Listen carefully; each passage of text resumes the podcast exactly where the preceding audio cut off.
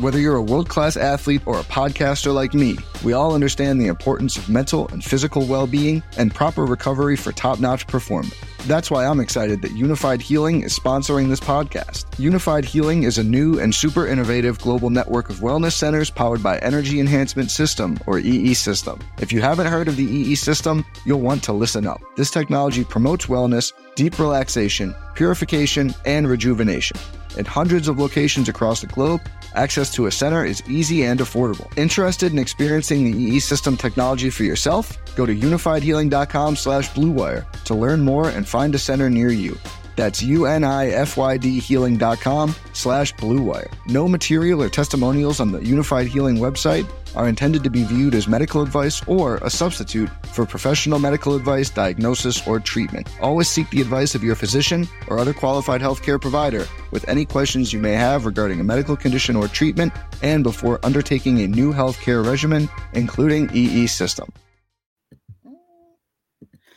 We are live and it is here. It is the UFC 296 Fight IQ preview show. This is the show where we take you to the best DFS plays for mainly DraftKings, but sometimes we sprinkle in some other ones. Also, betting plays, parlays, things like that. To that end, uh, here's my man Sun Tzu in here, and with us as new, but also the um, first time, the first show. Like usually, when I put in the name, I have to say friend of the show, Drake Burden. This time it was member of the cast, Drake Burden. He joins us as well, and we are here to break down UFC 296. And uh, fellas, how we feeling about uh, the card here? Well, before before we talk about that, Chris, I have to ask Drake something. Sure. Um, Drake, you're familiar with that iconic Seinfeld episode about the Drake? Yes. Got to love the Drake. Love the Drake, hate the Drake. Like, have you ever thought of like getting a shirt made? Like, I am the Drake, like something like that. I mean, That'd be pretty good. I think that's like I just was thinking about that. Like, that's an iconic Seinfeld episode for we might, you know what? That might we we we uh, we're getting the custom of doing T-shirt bets. That might have to be a T-shirt bet. uh, I love it. I am the Drake. Yeah. Um, am the and, and as for the card, look, I, I really like this card. I mean, we we lost a couple of fights, which are unfortunate. Does any of you like? I've been working all day. Does anybody know what happened to the, uh, you know, the quote unquote Luque, um, you know, Kevin Holland fight? Did why did that never come to fruition? Does anybody know? I just think there was probably not enough time for it. You know, No, there was I- time. I think it was just something that Dana White didn't want to do. Maybe Yeah, not. Yeah. Because I mean, they were willing to do it at like 180, and it just kind. And also, you know, why not match up Luque against uh, Salikhov? I mean, that that could have been a decent fight. Like, like w- w- why lose a fight? It doesn't make any sense. We lost two fights, two compelling fights, and you know, I hate starting on a down note, but like that's what happened. You know, now we're down to what 12 fights, right? Oh, yep. I, I will say uh, to Robert's point here, if we were gonna lose a couple fights, those were kind of the fights to lose. Like it's okay. I, I mean, I, I can lose those and uh, and not have too too much to say about it. But I will get to my uh, thoughts in a minute. Drake, what do you feel about this card to close out the year? Um, well, it, I actually think it was better with the Luque fight on there because I was all over him. I wanted him to smash Garry up, but we don't get to see that now.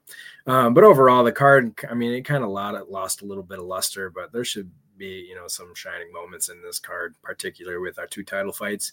And there are a few other ones that we'll highlight later that I'm really excited for. Yeah, no, I agree. And I, I was gonna say, um, I was thinking about this card, and just from like a, a roster construction uh, standpoint, I'm gonna say this is one of the easier slates that I've seen in a while. Just from the standpoint of there, and we'll talk about it. There's a lot of pricing in the eight thousand range here that I really like, and so much so that um, you almost don't need to go up in the nine thousand range all that much. At least I don't think so. And so, from that standpoint, I think this is a little unique, and uh, I like it from that vantage point. Um, before, wow, Chris, I, I hate to say that. I think we might be aligned here. I mean, Oh, no. outside of Rakhmonov, which is probably a lock cash play, yeah, yeah, there's really not a whole lot that I love up in that 9K range. And also, I, I like I like a I, God, I like a lot of dogs on this card, or at least I think a lot of dogs have potential to spread ownership. So yeah. I mean, uh, this is this is a really interesting card from that respect. But real quick, about the whole Luque Garry thing. Like, I really, I kind of liked Luque as well, and I just love. Like, I don't know if you guys saw the presser.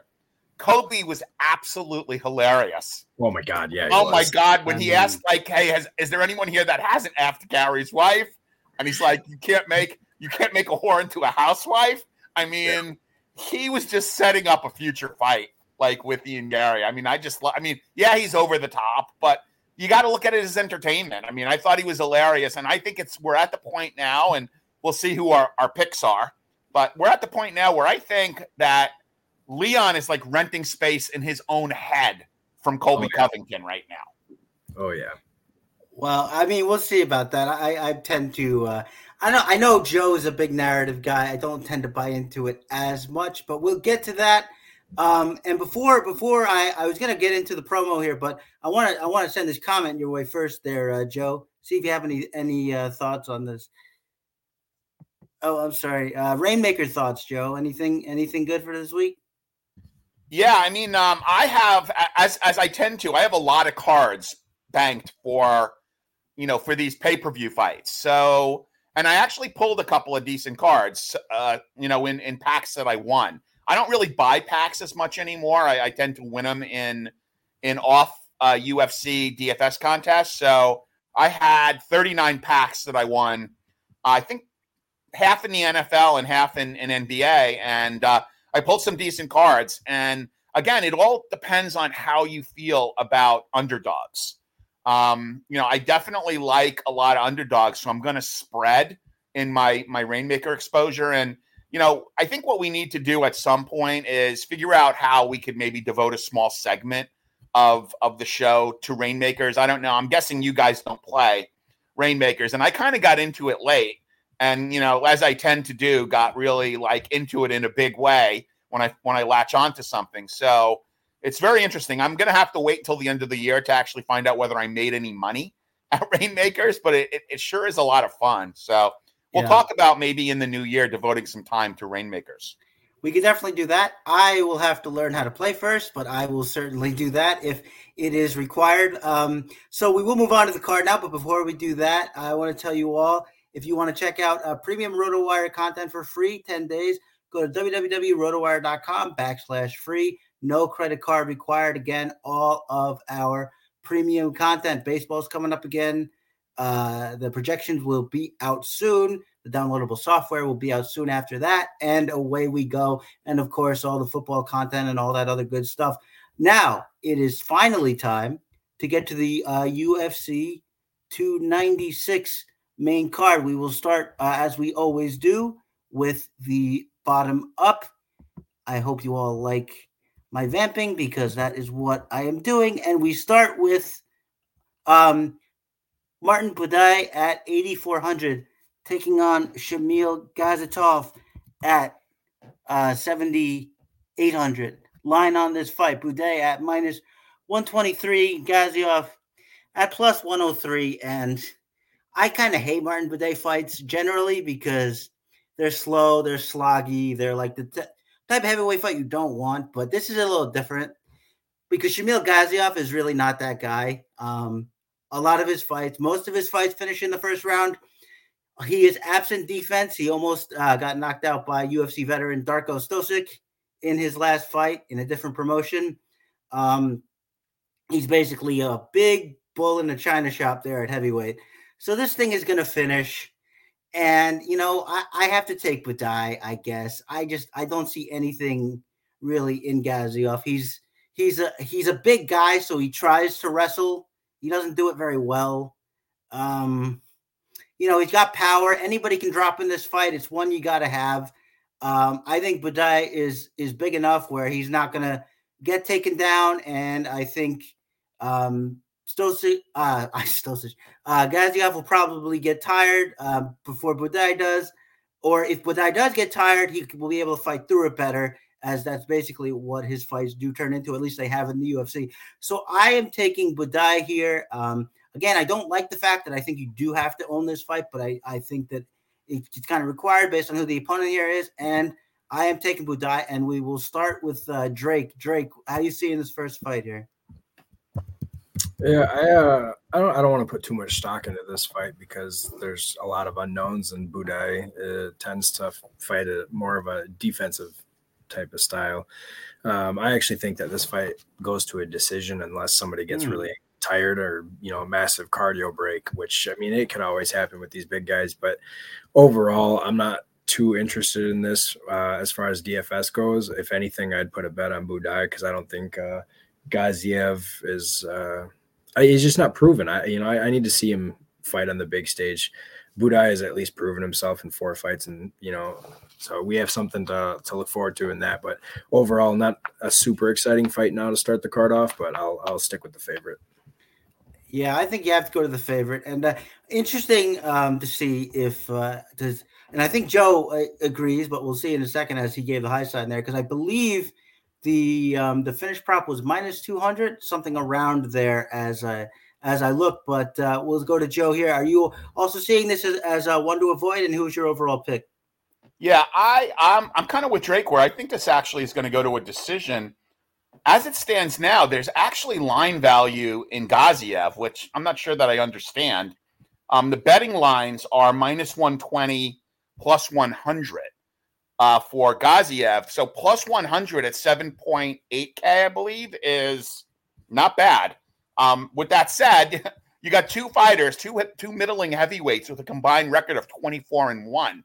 You would think that this would be a decent fight, but they're just not that good. Um, I'm not sure I understand where the line value is coming from. It's kind of surprising. Um, I will be honest, I haven't thought a whole lot about this fight. This is like a curtain jerker that I don't love all that much because I do think it will it will go to decision. Let me see what the finish prop is real quick.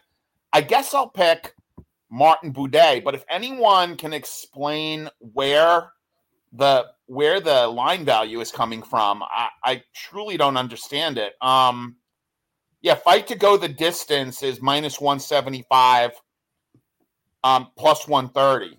So fight to go the distance is plus 130. So it's actually it's actually not they're not thinking it's going to go the distance. They are they are looking at a decision here. Um so maybe maybe if you're looking to bet it, which I honestly haven't thought all too much about, you know, you pick one of these guys and you bet by decision because I think you could get a decent, or you know, you could pick fight to be won by split or majority decision. Fight to be won by unanimous decision is plus 165 either way. Fight to be won by split or unanimous decision is plus 700. So I would not be shocked if this was like a split decision type of type of fight. I don't think either one of these guys has got enough power to put the other guy away.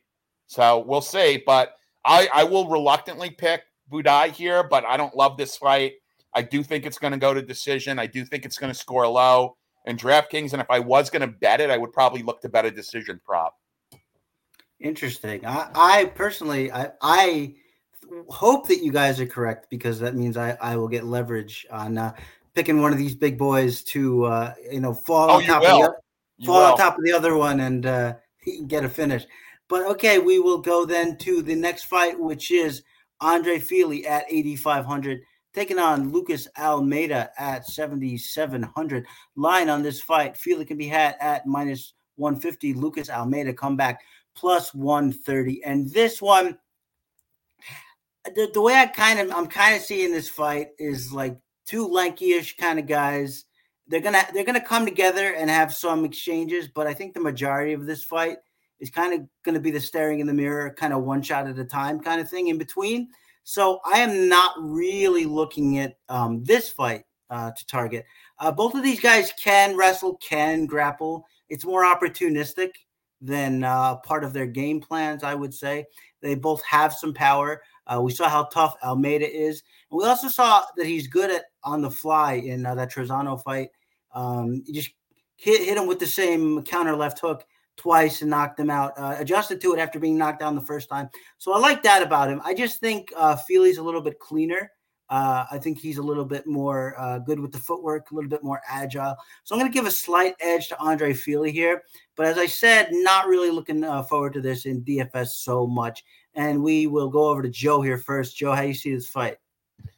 Yeah, I mean, you know, Andre Fili is like the MMA equivalent of a brand muffin.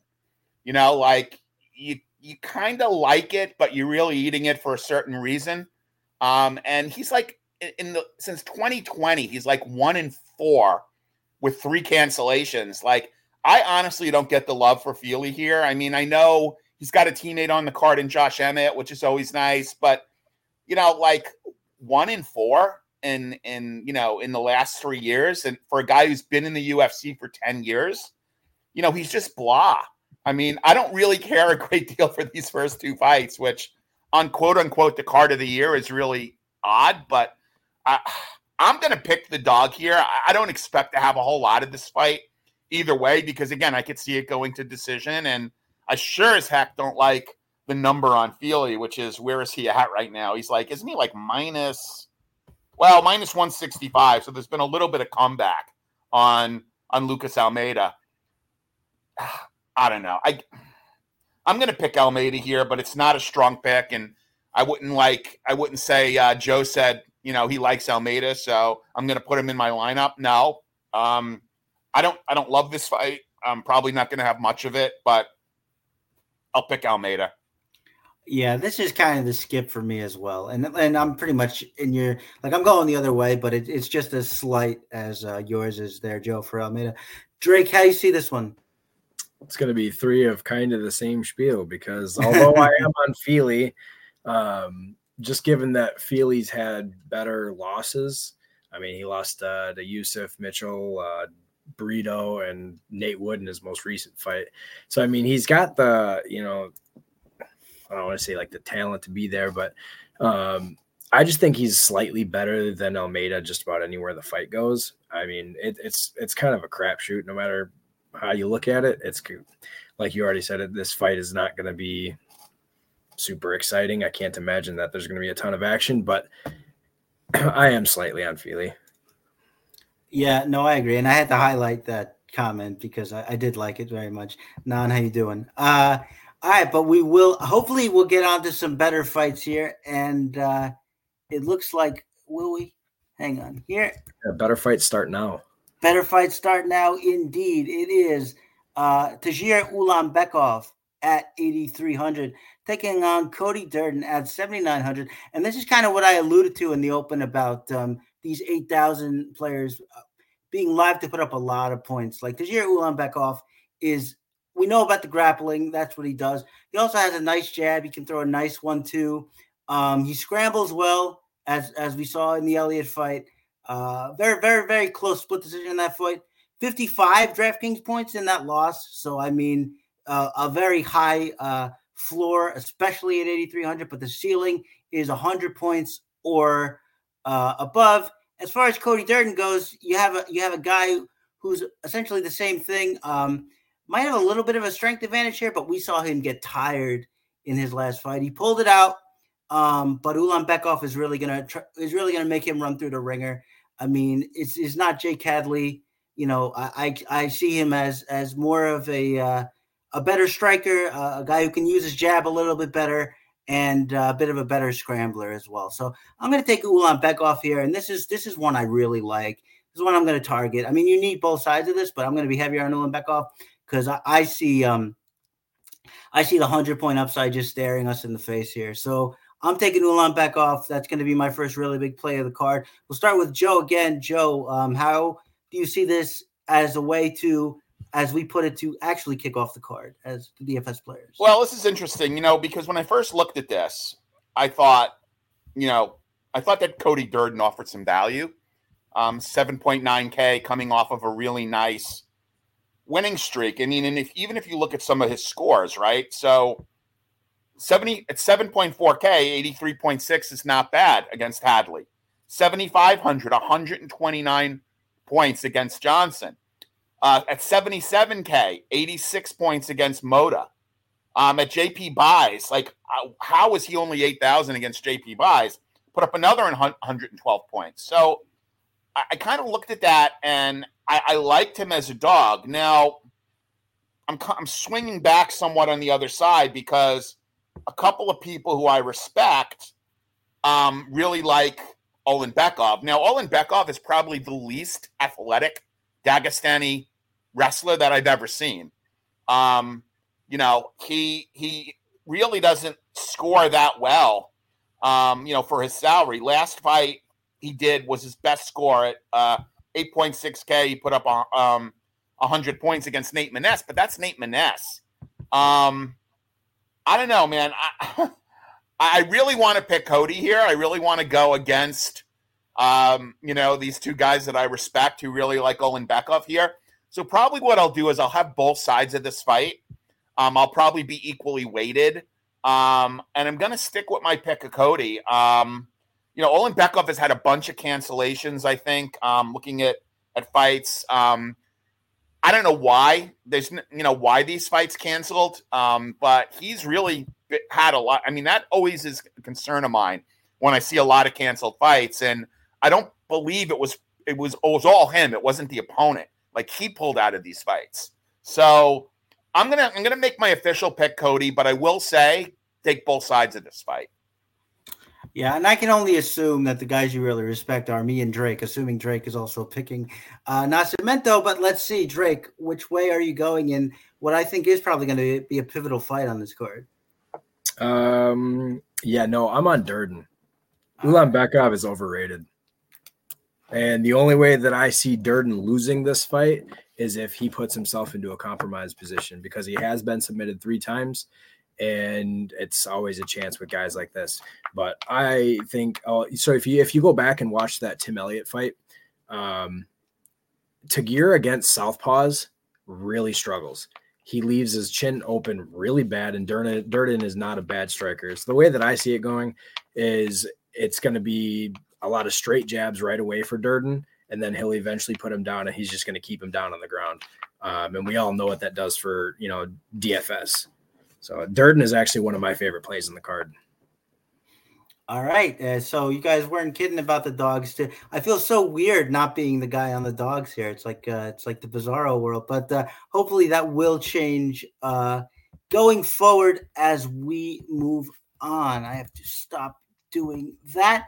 Next fight on the card is Casey O'Neill at 8700 taking on Ariane Lipski at 7500 line on this fight. O'Neill can be had for, come on, Fight IO. Uh, oh, did I say the DraftKings salary yet, or did I not say that?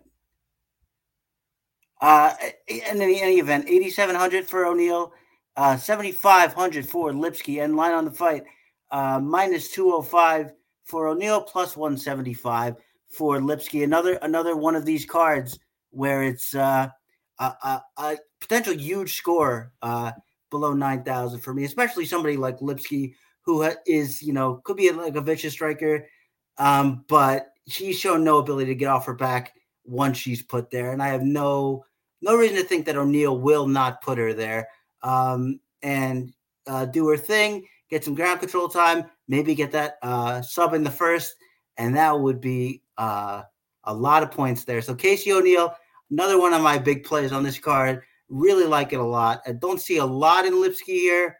Um, I know the knockout's always possible, but I just can't trust her to stay on her feet. Uh, but Drake, how do you see this one with the Queen of Violence and Casey O'Neill? Um, Lipski is not going to be in my pool whatsoever. That's I one way to put it. So O'Neill, she came back from that bad ACL injury, and she uh, had that really, really close fight with Jennifer Maia in her, you know, that first fight back, she put up like 137 strikes against her, and Lipski is nothing compared to Maia. I fully so I have O'Neill at one of my top tiers, and she's actually going to be a part of my uh, parlay piece later on. But O'Neill, she and when she when she wins, she scores ridiculously well. In 8700, she's my favorite favorite play in the 8K range. Yeah, I think it has to be, doesn't it? It's another one of those plays that makes me kind of nervous because I think why? Well, you know, why? Why is she not a little, a little higher up? But uh, I am going to take it, and uh, with a big smile on my face too. But Joe, uh, what about you? How do you see this one? First of all, this is a true Vaseline fight, um, meaning the corners are going to be putting Vaseline on each other um, uh, with these two fighters, both very attractive. Um, I think this fight should be a pick 'em. I like Lipski here. Um, American top team. Uh, she has looked awesome in her last two fights would it surprise you to know that in her last two fights, O'Neill has gotten zero takedowns and Lipski's gotten three? Her takedown defense is a lot better. Um, I think she's a better striker. If if O'Neill comes in and tries to clinch, I think Lipski's Muay Thai can can serve her well. With that said, if if Lipski wins and she doesn't get a finish, I don't think she's going to score well. Um, I'll have some shares of O'Neill for sure, but I honestly think, except for Maia, that Lipski has fought better competition. Um, if you look at her last two wins as as a big underdog, um, you know, I, I, again I like the camp change. I like that she's spending her time at American Top Team.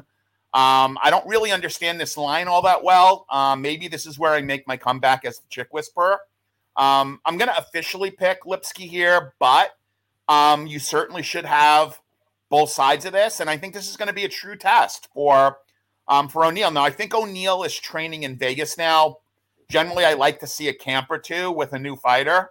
Um, I'm sorry, with a fighter in a new camp. So we'll have to see. But um, in a fight, which I see as basically a pick 'em, with you know n- not knowing how O'Neill is going to look based on how well Lipski's looked, her, her her improved takedown defense, the fact that she's actually gotten a few takedowns in her last couple fights. Um, Melissa Gatto is a physically strong fighter. She is much stronger than than than uh, than O'Neill is. So I don't think O'Neill is going to be able to impose her will on Lipski. Now I do hear what Drake's saying that if O'Neill is successful in getting Lipski down and holding her down, um, she may be at a disadvantage. I just don't necessarily see that happening. So I like Lipski at an underdog price. I think this might be more of a bet for me than a DraftKings play, but I, I am going to have shares of O'Neill in case she goes back to that fighter who puts up those those big scores. But um, I'm gonna I'm gonna take Lipski here in the in the one and only Vaseline fight of the night. So if you're just listening, um, audio only, you have no idea how high my eyebrows got on my forehead when Joe said he was picking Ariane Lipski here. I just, I mean, just from the striking aspect, knockout losses to the lesser Shevchenko sister, Montana De La Rosa, and as you like to call her, Joe, Priscilla catch a beating. So I don't. You got to look at the last two fights. You know, you got to look at the improvements. I agree. Improvements against Aldrich? No, Aldrich is Aldrich terrible. is not bad. Aldrich is terrible. And Melissa Gatto is a beast. So I don't know. I mean, I do agree with correct. that one, but she wrong. also arguably Correct. lost that fight. So we'll see. We we will see. That will be an interesting one. But for now, we're, we're going to move on to the next fight, and it is um, Cody uh, No Love Garbrandt at nine thousand taking on Brian Boom Kelleher. Got both of the nicknames in there at seventy two hundred. Line on this fight: Cody Garbrandt minus one eighty, Brian Kelleher plus one fifty five, and. Who could ever trust Cody Garbrandt at a price like that in either respect? whether it's DFS or a betting line. That last fight with Trevin Jones, he basically clinched up with him the whole fight. And with about two minutes left in the fight, we found out why because Trevin Jones touched him once and he was on skates in the last two minutes, um, trying not to get knocked out. I mean, I think this guy's chin is, I mean, I don't even think it's a chin so much as more of it's like a, um, like a, a will issue where like he's so afraid of it that he just gets hit and he gets blown up. I mean, he also leaves his chin out there and goes crazy all the time. Kelleher is not a bad fighter. I don't even know where this line is coming from. He's very agile. He's powerful for the weight class. He has a one punch knockout in there against Hunter Azure, I believe it was. Um, he can wrestle a little bit as well.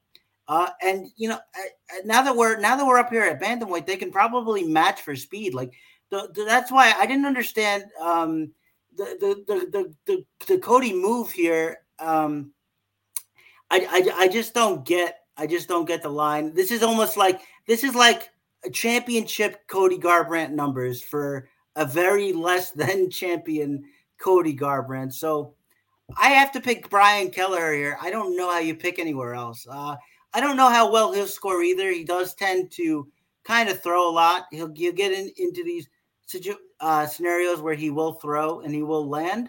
So maybe a win gets you like high 80s, and that will be enough, like 84 to 86, which of course you would take at 7,200.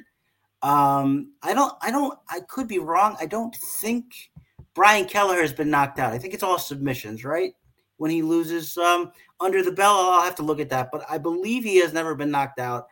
Um, it, and I just don't see Cody like doing the Trevin Giles special and just holding him for three rounds and getting and uh, get uh, getting a win in that spot. Uh, just FYI, 56 points in that win for Cody Garbrandt, and now 9,000. I think this is a travesty of a line, and I'm taking uh, Brian Kelleher, and we will start with Drake.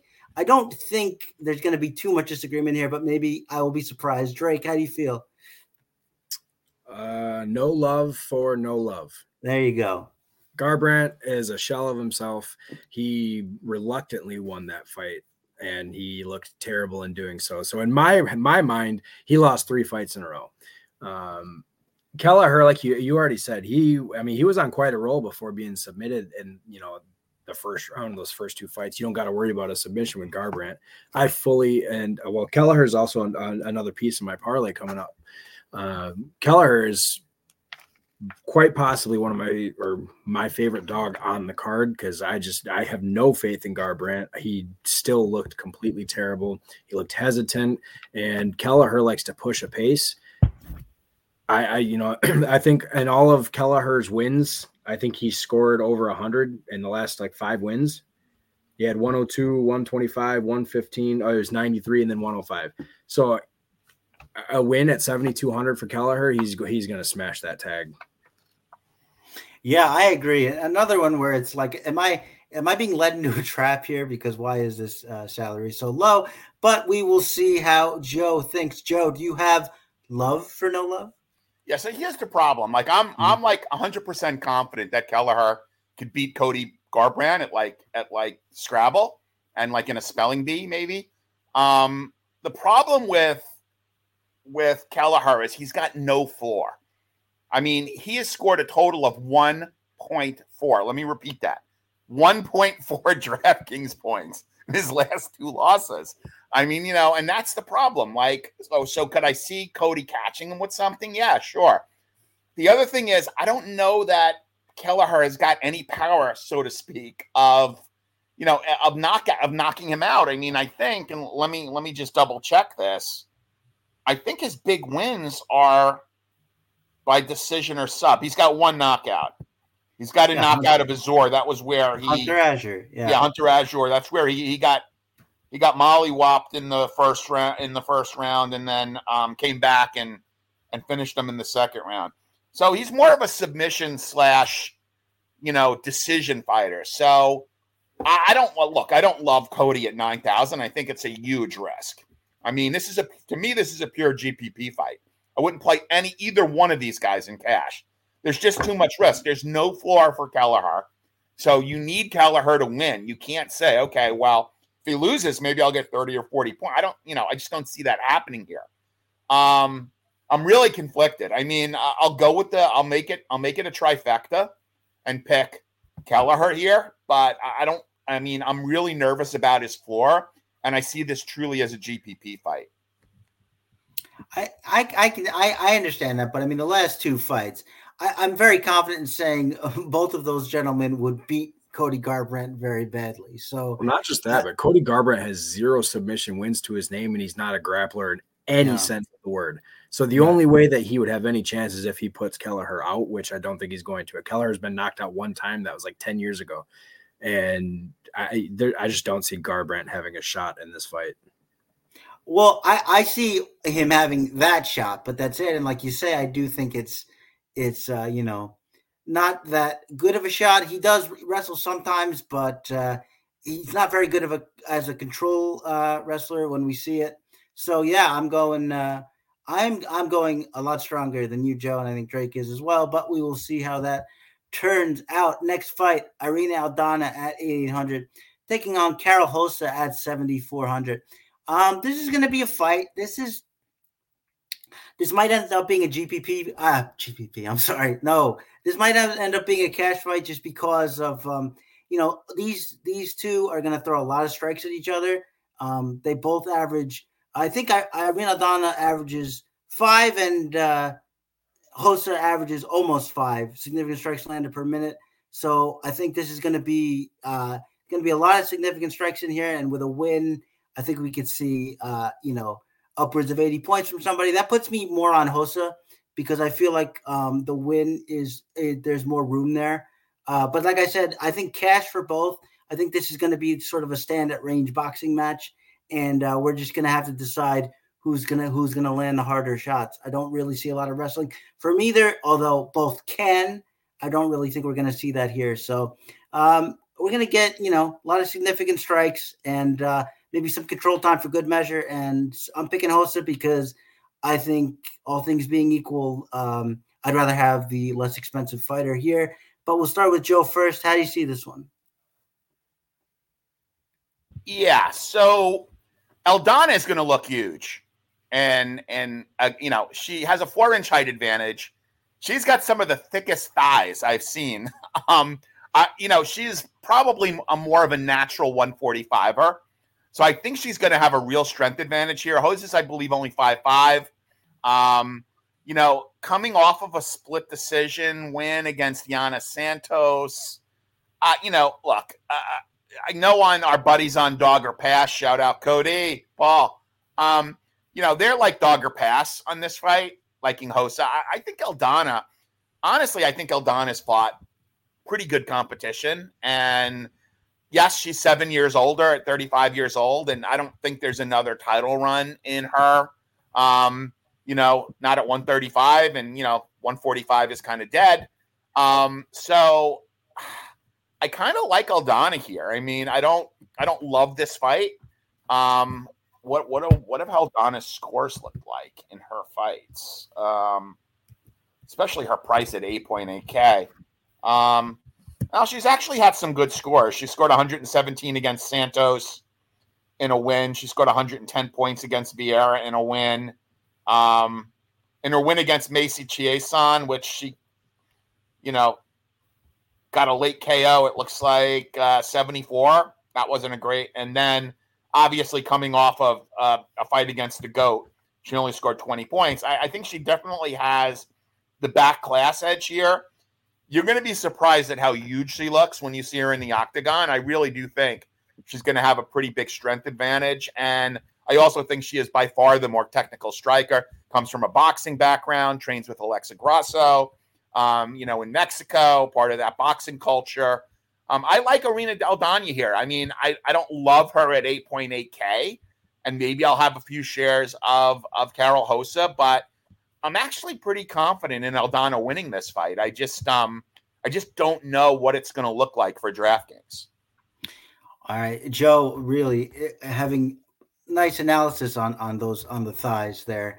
Thank you for that, uh, Joe. Drake, uh, we'll go to you next. How you see this fight? Yeah, I'm on uh, Aldana as well. As, as he said, she is going to be the bigger fighter.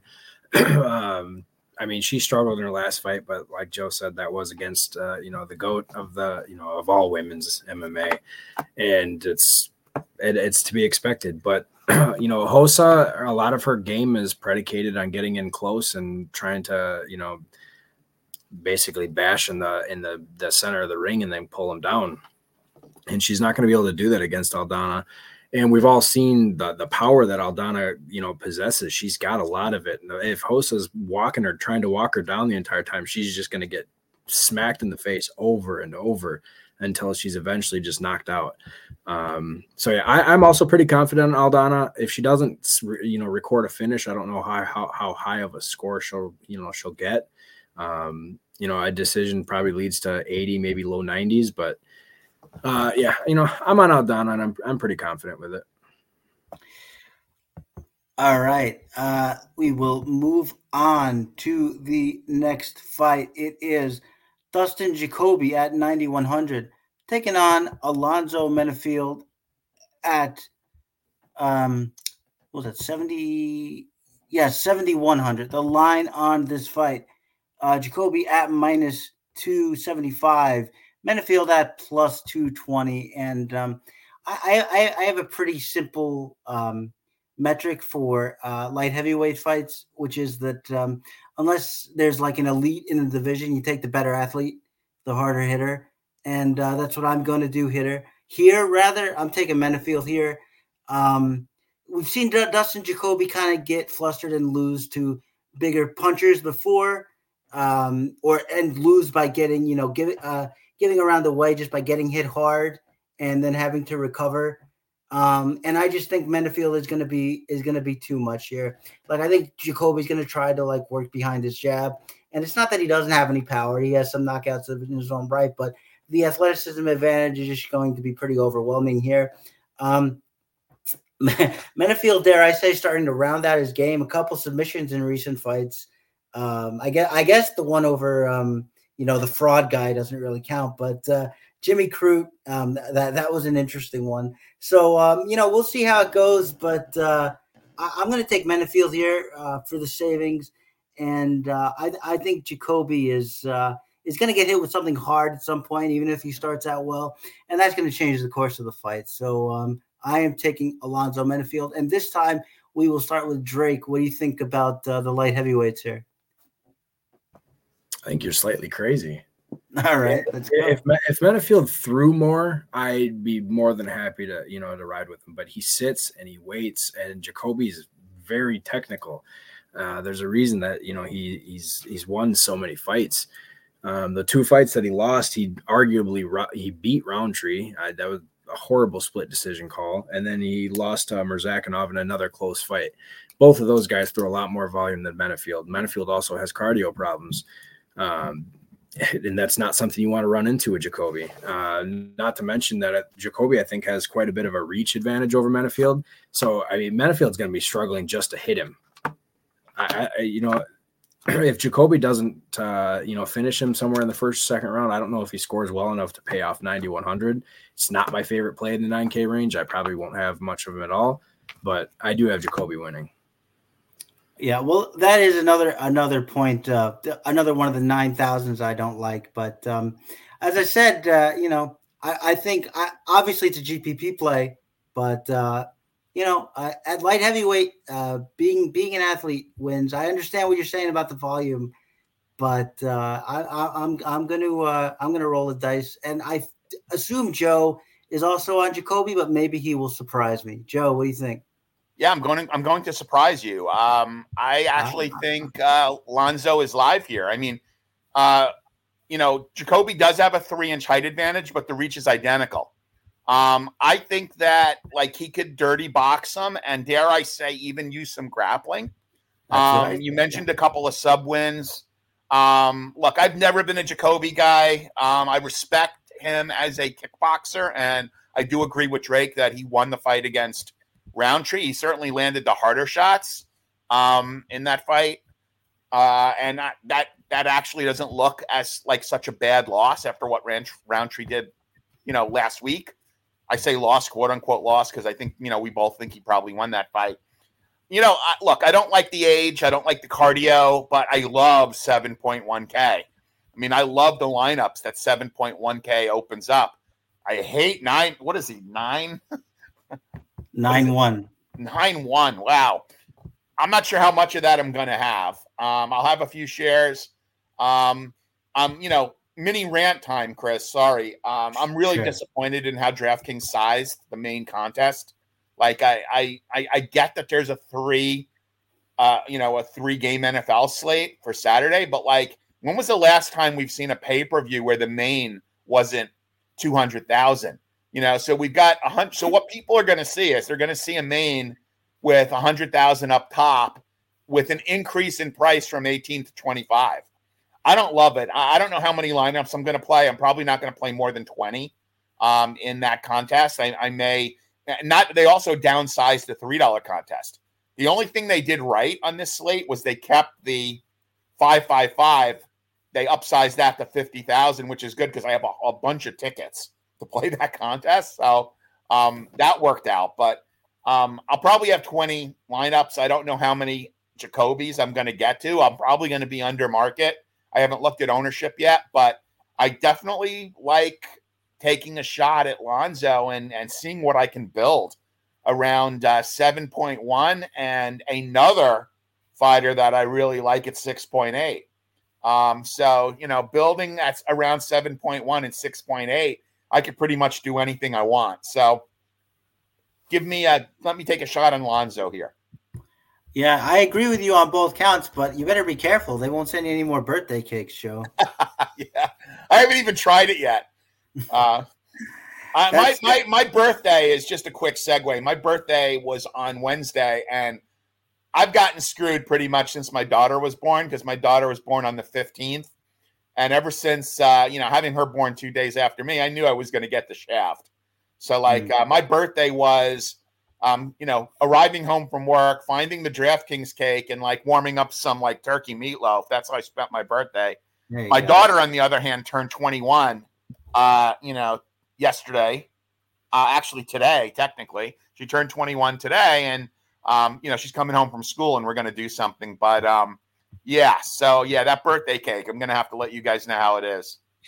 All right. Well, um, definitely happy birthday Joe's daughter. Happy belated birthday to Joe. And uh, I just want to say here that before we continue and with the main card, we are going to take a quick break for our audio only podcast listeners.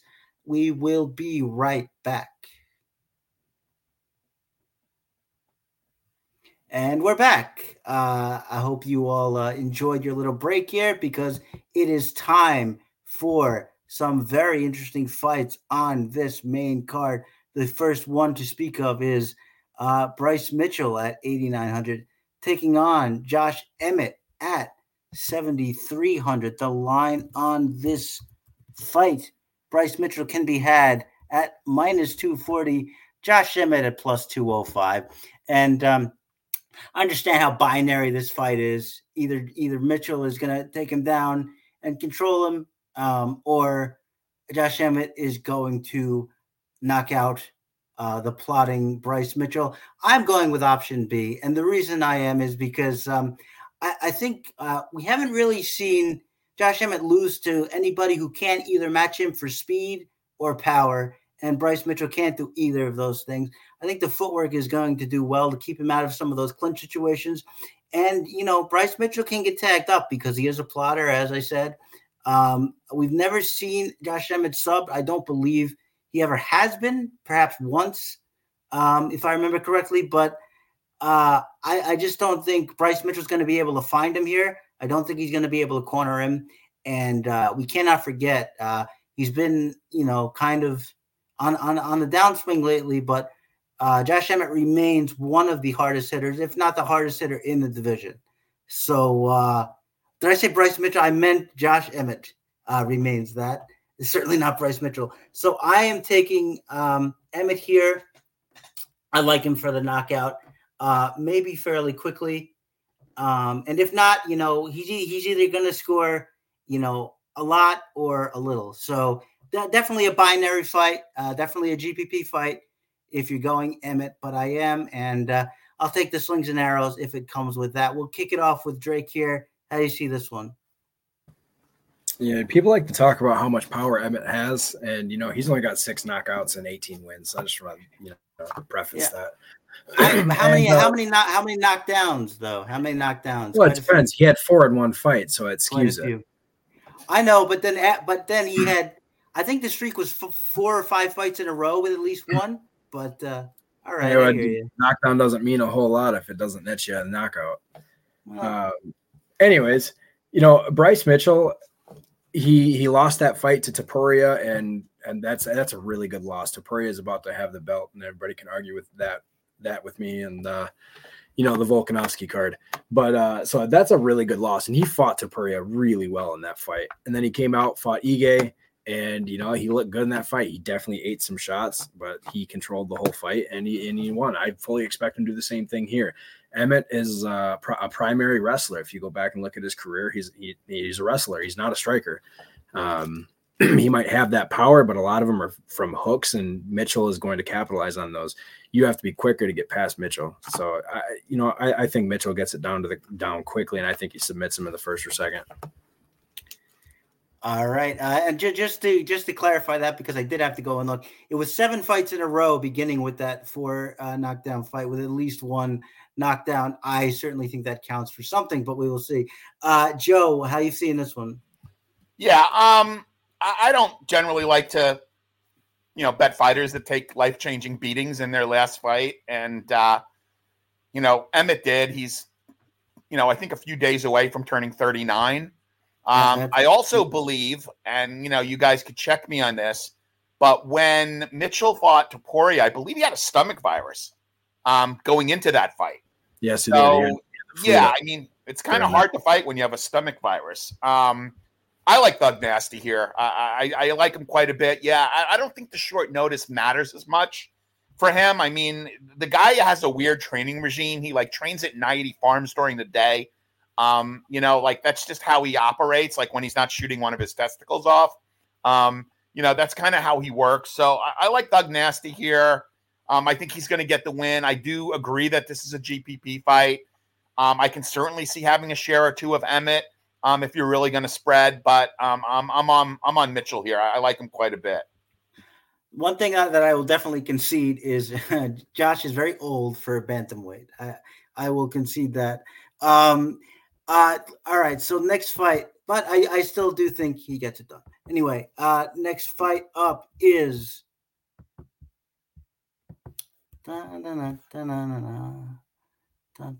Is uh, Paddy Pimblett at 9,400 taking on T Ferg, Tony Ferguson at 6,800 line on this fight is Paddy Pimblett at my well I'll, I'll, go with I'll go with one of the more uh, reasonable ones I guess. Minus 300 but the spread is um, to minus 340 but we're going minus 300 uh, for Paddy Pimblett and plus 250 for Tony Ferguson. And uh, Joe uh, this was the one I assume you were alluding to earlier when you said you like the 6800 fighter.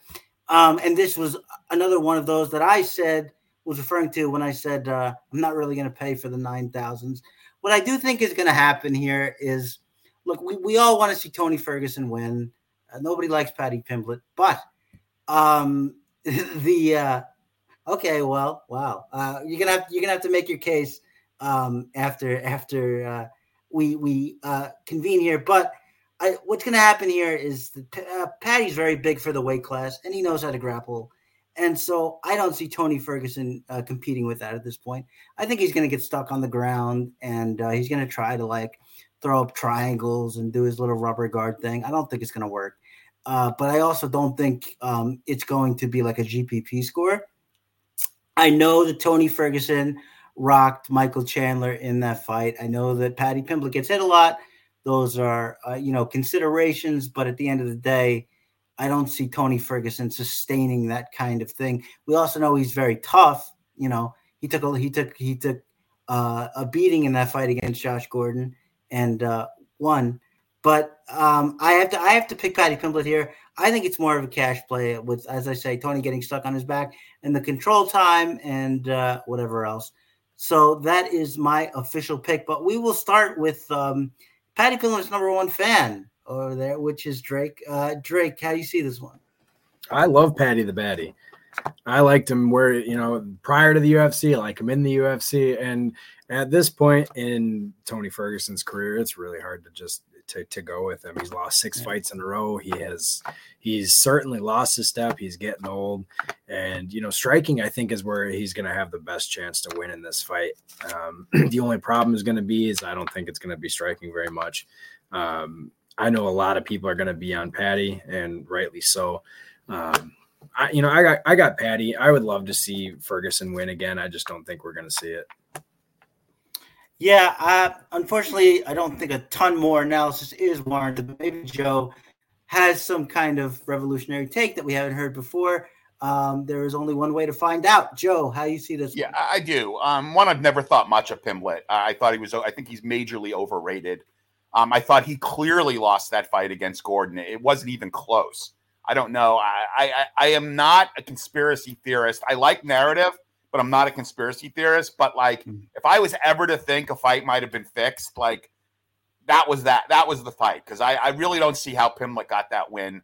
Um, he's taken a year off. Um, look, I think Ferguson has got a fight in him where he could knock Pimblett out here. Um, I think he he rocked Michael Chandler before he got nuked with a head kick. Um, I, he has at least at least had moments of being competitive in some of his fights. I agree. He is not the Tony Ferguson of old. Now, here's where the narrative comes in. Um, Tony Ferguson has always been a guy that trains himself. He's never been like part of a camp. Um, he brought in a mental coach, um, you know, to kind of get his head straight. like to work with him. So I'm not going to say that that's going to make all the difference in the world here. I am going to say um, against a fighter who I believe is clearly overrated, um, who I believe lost his last fight.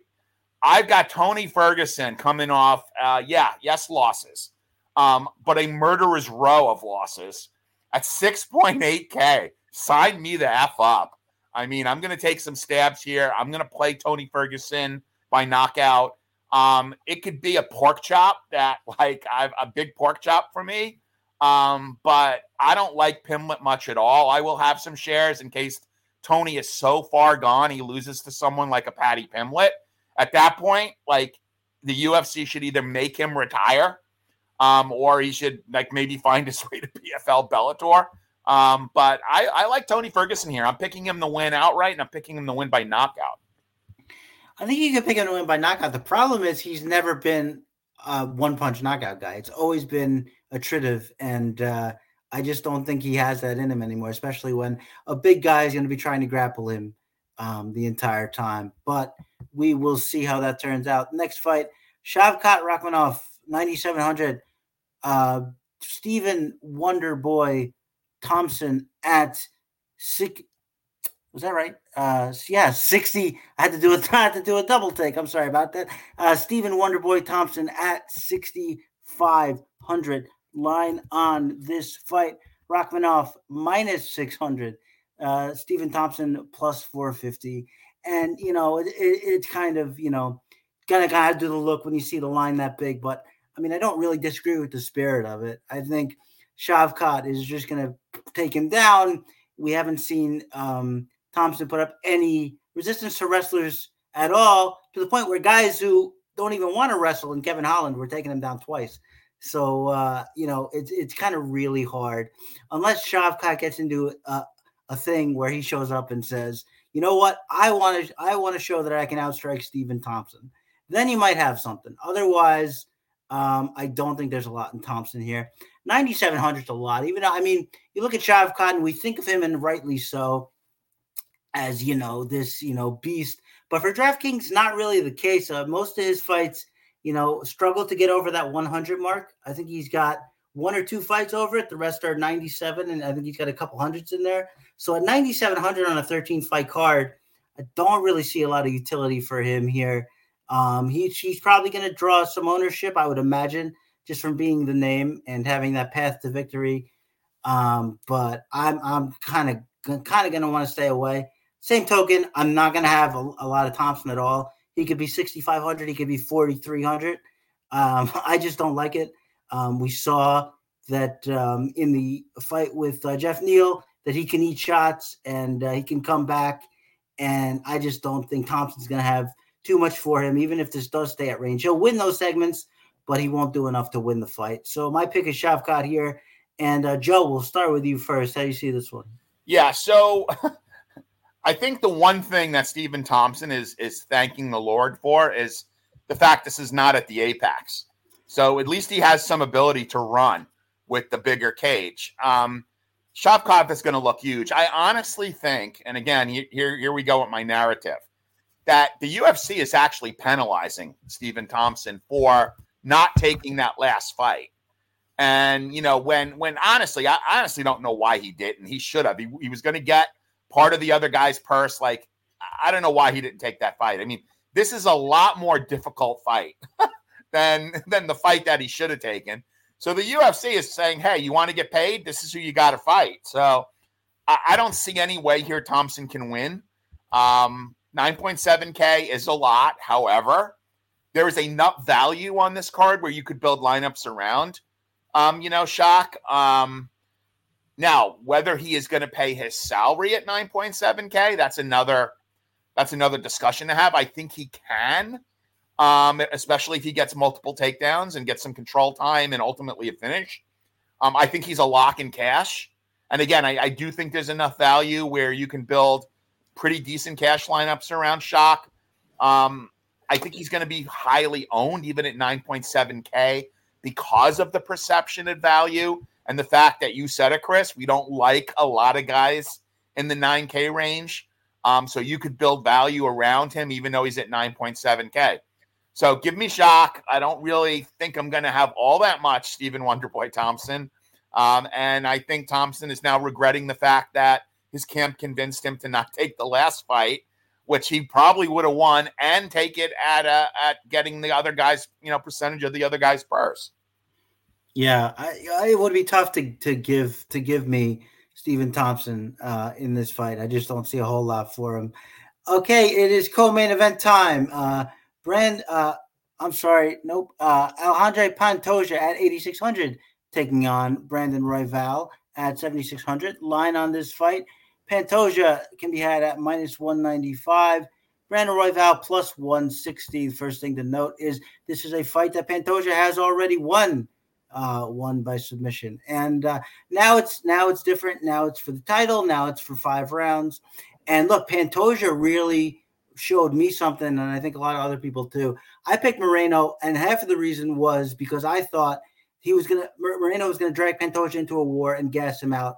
And at times it looked like that's what was happening, and it didn't happen. Pantoja held his gas tank and did well, and came out in one of the best fights of the year and got it done. And um, Royval's a guy I've never really liked anyway, even though he has a couple of uh, decent wins. I just don't like that that chaotic mess of a fight that he brings. Um, like sometimes he'll come out of it on top. I think against really skilled fighters, he almost never will, uh, just because they know how to slow fights down. They know how to keep fights at their range. And for Pantoja's sake, I just think he could probably out scramble Royval. I think he's probably a better jiu-jitsu player.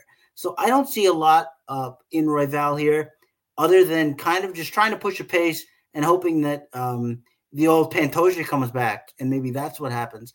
Otherwise, I think this is such a great spot for Pantoja, and we have under nine thousand again in in a five round fight, and we'll be talking about it uh, again uh, in the next card. Uh, so our cup runneth over of these big plays in the eight thousand range. I think this is another one of them.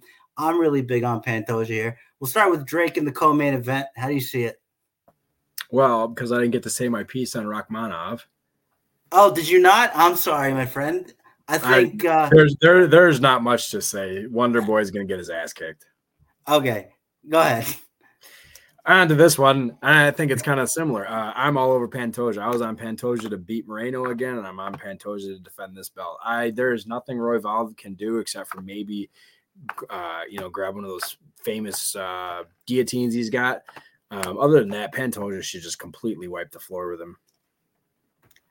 Yeah, no, I uh, I, I agree, and um, you know, this is such a conspicuous card because um, I kind of feel like I'm being punked with all these prices and where they are and how I feel about them. But we will see how it turns out. And here we go in the main event. It is uh, Leon. Chris, Rocky. Chris, Chris, I didn't give my oh, pick. Wow, you are dropping the ball. Joe, okay. go ahead, my friend. Yeah, please. so I, I, like Pantoja here a lot. I, I, do think, though, that Royval can have some competitive moments. Um, oddly enough, unless you think um, Leon Edwards is going to win, which I don't, um, I think this is the better fight to stack if you're thinking of stacking in cash. I think there's definitely, um, I think Moreno has a better floor um, if Pantoja wins then Edwards would if Colby wins, if that makes sense to anybody. Um, so I do think if you're looking to stack a fight, and I don't necessarily believe you have to um, on this card because there's enough value where you won't have to stack. But I think Panto, I think Royval has a pretty decent floor. Um, you know, so and there are some people, believe it or not, that are picking him to win. Um, I was also on Pantoja against Brandon Moreno. I know it was a close fight. Um, you know, the body language, I give Pantoja credit. I really thought he was done, um, you know, on the stool, and he came back and he, he really fought. So um, I, I like Pantoja here. Pantoja is going to be coming into this fight with the confidence that he beat this guy before. So uh, I like Pantoja. I believe Pantoja by sub is plus 150, which I may take a little stab at or may look to to parlay maybe Pantoja by sub Colby by decision, Ferguson by knockout. There's some really good parlays out there. So anyway, give me Pantoja. All right, and that is the fight IQ pot.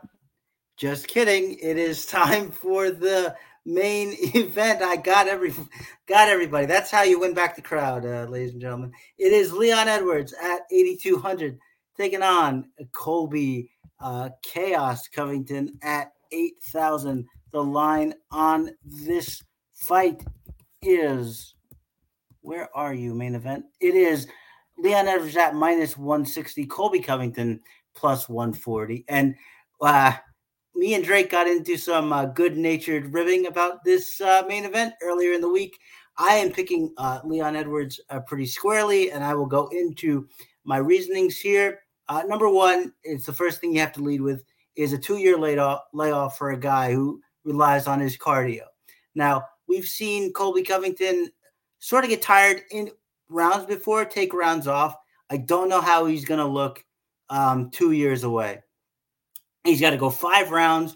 Uh, when's the last time he was pushed like that? It, it's it's hard to say. And Leon Edwards is just we know he's going to be the better striker. And if Colby Covington can't get this fight to the floor, or if he slows down in the third, fourth, fifth, um, I just think he's going to get his lunch eaten. Second point uh, to make here is Colby Covington gets hit hard a lot. Uh, two knockdowns in that second Usman fight, two knockdowns in the first Usman fight. Come to think of it as well, a knockdown against uh, uh, uh Jorge Masvidal. You know, you, want to go, you want to go all the way back. You know, lost the first round striking to Demian Maia. I mean, the guy just isn't very good on the feet. Isn't very good when it comes to being in space. And uh, Leon Edwards, one of the more technical strikers in the division, not a bad defensive wrestler by any stretch of the imagination. And um, it's it's hard. It's just hard for me to, to imagine that Colby Covington's going to walk into a five round fight against one of the best fighters in the division after two years off, with when cardio is the best weapon, and get this done. If he does it, I will be very impressed. Uh, I know that he is uh, searching for my approval, so he will be glad to hear that. But um, I, I, I just can't see it. I think Leon Edwards is is such a clear play here. I think Colby's going to get a lot of action based on the price and the wrestling upside, which is still there. I just think it's diminished. So you obviously have to have shares of Colby, but um, my pick is got to be got to be uh, Leon Rocky Edwards, and to make sure that uh, Drake gets his uh, time here, we are going to go to him first in the main event. it is We'll get to you, Joe. Don't worry about it. Uh, Drake. No, it's just you. It's just Drake. Drake did the co-main. You oh, forgot oh, about me, and now you're going back to Drake for the main. That's fine, Chris. We Drake. Right. We need to talk about producers for the show. I mean, hey, you know, hey, you know what? I uh, I can I can actually put people on timeout now. That's a new feature that they have. So you guys better watch better watch your steps here. But uh, Drake, what do you, how do you see the main event? Well, like you said, you already know that I'm on Colby Covington.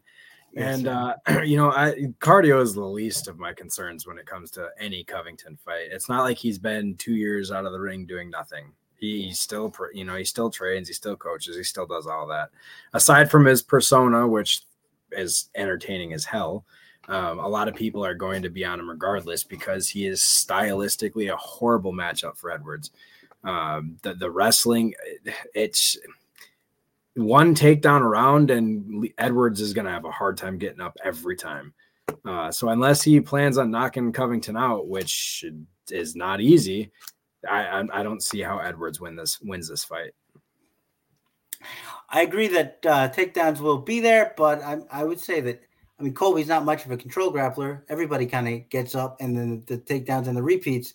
So that's part of what I think will gas him as well. But Joe, I certainly didn't forget you, sir saving the best for last. How do you see the main event? Well, I think Colby's going to put a Merab like performance on against Leon. He's going to use cardio as a weapon. Cardio has never been an issue for Colby. Um, again, he is um, the owner of Leon Edwards' head. You know, Leon is just, you know, occupying it on his body right now. I think that's going to help. Um, I do think that this is a horrible stylistic matchup for Leon Edwards. I think he uh, Colby is a better version of of Usman right now because of the damage to Usman's knees. I mean, you know, the idea that Colby took time off, I don't necessarily think it's a bad thing. Um, you know, I, I he he's healthy as far as we all know. Um, and to Drake's point, he has been training. It's not like he just like took the time off and did nothing. Um, yes, the clown persona, it's kind of funny. I like it. Um, like using that and and you know, getting into a guy's head to the extent that he throws a water bottle at you, um, you know, means that you've actually reached him. Um, so I like Colby here quite a bit. Um, obviously the price is attractive. I'm not saying you should not have shares Edwards. Edwards is a good fighter. I like Edwards, but I, you know, I've seen him. I saw Edwards get get plunked and and almost dropped in the last round against Diaz. Um, so I, I can certainly see. I don't think he's got that big of a striking advantage over Colby Covington, where Covington has got an exponential grappling and wrestling advantage against Edwards. So that's the way I see this fight playing out. I like Covington a lot. I'm going to be betting him. I'm going to be using him liberally in uh, DraftKings. So uh, that's it. Give me uh, and new. That may be the first time uh, Colby and a form of the word liberal has been used in the same sentence, but uh, but yeah, um, that's his uh, the main event, and that is the card. We are going to get to um, the picks, but before we do that, saw an interesting little comment here. Thought you guys might want to take a crack at it. It says from uh, the Wagman here. Oh, sorry, um, that's the wrong one. That looked like I the right one to me. That looked like the right one to me too. No, no, no, no, no. But I want to do this one first. Um, so there's a question here. It's on GPP. How owned do we think Thug Nasty will be? Give me a minute. Give me a minute on that. Okay. You you got you guys continue to talk. Uh, I'm gonna. Yeah, if I were to guess, his ownership in GPP contests is probably going to be north of 35 percent. I'm yeah, gonna look up. About, I'm gonna look up some ownership. That sounds about right. I might go a little. I might go a little lower, like 29 to 30. But I do think I do think he's definitely going to be highly owned. Um, and you know, I, I can see it. You know, he he definitely he does have the grappling upside. He's tough. He took a beating from Topuria before uh, he finally did get finished, but you know, just just something about something about these plotters against these athletic guys. I, I, I what did you guys say for ownership? Sorry, I wasn't. I wasn't. I was looking up ownership from one of my other sources. What did you guys say? I said uh, I said about twenty nine to thirty, and I think Drake. What did you have? Just just north of thirty five percent. Yeah, yeah, yeah. I mean, what I'm seeing is about thirty three percent. So I think we're all kind of in the same ballpark because there's always some variance in ownership. So I think that's about right. Right. Yeah. No. Just uh, we're in the uh, we're definitely in the uh, the Goldilocks zone, I think. And now we will get to what we uh, segment on the show that we call hot takes. We uh, have some takes that are either you know highly lined bets or or parlays that can pay off that are juiced up. We give them to you as things that are more likely than maybe the line would suggest to happen to see um, if you can get paid off with our help. And for me, it has to be um, just because the main event, event evoked such a, a, strong reaction, and it is a pretty fat line in its own right. It is uh, Leon Edwards by knockout at plus 325 will be my hot take. And uh, who has one uh, queued up? Joe, you got one ready to go? Yeah. So look, this this is high risk here, and I would not be betting the mortgage on this, but high risk means high rewards. This parlay is going to pay north of fourteen to one. It's a two fighter parlay. It's Pantoja to win by sub, which has been bet down to plus one twenty. It was plus one fifty when I saw it earlier in the week. Tony Ferguson by KO, which is plus six hundred. So the plus six hundred and the plus one twenty comes out to plus 1440 um, 10 bucks will get you you know your 150 bucks back um, so that's a nice little parlay to play again it is very high risk um, you know there are a lot of juicy wagering opportunities um, you know you guys should follow technical tim on twitter um, you know there's definitely some some you know a lot of bets out there um, that i like on this fight and i may actually spend more money or more of my money on wagers than I do on DraftKings, um, just because I really do see some juicy spots here, and I see, you know, some parlays, and you know, definitely got follow Cody Saftik's PRP. He hit one earlier this year, actually not earlier this year, a couple of months ago. Um, I had 25 bucks on it. It paid $8,000. So um, something to definitely follow. This is the last card of the year. Um, we'll be back for the next pay per view. Is the next pay per view in January? Uh, it should be. I think Okay. so. Yeah. We'll be back for the next pay per view in January. Um, you know, DraftKings, by the way, I believe DraftKings is a, a stat, statistics provider to, or RotoWire is a statistics provider to DraftKings. DraftKings Sportsbook does have a um, a reward out, a, boost for this card. Um, up to $100, you could get a 100% profit boost for UFC 96. So if there's a, a more chalky parlay that you like, um, you know, that boost, uh, that's going to jack up those odds up to 100%. Um, and it's not like a $10 wager or a $20 wager. They do it for um, up to 100 bucks max bet. So you can get a 100% profit boost up to 100 up to 100% um, up for a $100 bet from DraftKings Sportsbook. So that's definitely something uh, you should take advantage of if you're going to bet any parlays on this card. It's only for parlays. Absolutely. Good note, Joe. Thank you very much. Uh, Drake, how about a hot take uh, from you? So I got a uh, three pick parlay, and the odds are about 17 to 1. It uh, has Brian Kelleher, Casey O'Neill, and Shavkat Rakhmonov all to win inside the distance. See Okay. that that's what I like, and and I think we were talking about the the reasonable prices of these uh, in in both betting and uh, DFS of these sort of more powerful people who can really win or have really strong advantages here. So I like that a lot, which is you take one of the dogs that you like, and you take the two uh, the mid range there that uh, we both think I think are going to uh, do really well. So uh, I, I like that uh, very much actually, and. Uh, in chat, if you have hot takes for us, we will answer them now. Just go ahead and pop those in the chat. Something that you see uh, above the odds that uh, you think has a real good chance to finish. Uh, And while you guys are doing that, I mean, this is obviously our last podcast of the year. I want to thank everybody. What about Paddy by sub, Bryce by sub, and O'Neill by finish? I don't hate it. I don't think O'Neill is going to finish Lipski, but I don't hate it. Um, I don't hate it either. I mean, if Paddy does finish Tony, I don't think he's going to knock him out. So, Paddy by sub is fine. Thank you, Non. Um, yeah, so I want to thank everybody, you know, behalf of RotoWire for for watching this year. Um, you know, there are a lot, a lot of podcasts out there now. I mean, I remember when I first started doing this, I could count the the pods on one hand, and I could like set my my calendar by them. And now there's just so much content. There's somewhat less DraftKings content, you know. And you know, again, we when we started this, we were doing every week, and it just got too much. Um, so we kind of cut it back to just do pay just do pay per views. But um, you know, we're gonna kind of run strong into 2024. Want to wish everybody a happy holiday. I know that people get a little angsty for action, UFC action during hiatuses, but I actually kind of look forward to it. Um, yes, sir. You know, get on with life and do other things. Like so, I'm looking forward to the month off, and uh, we'll see everybody uh, back in January.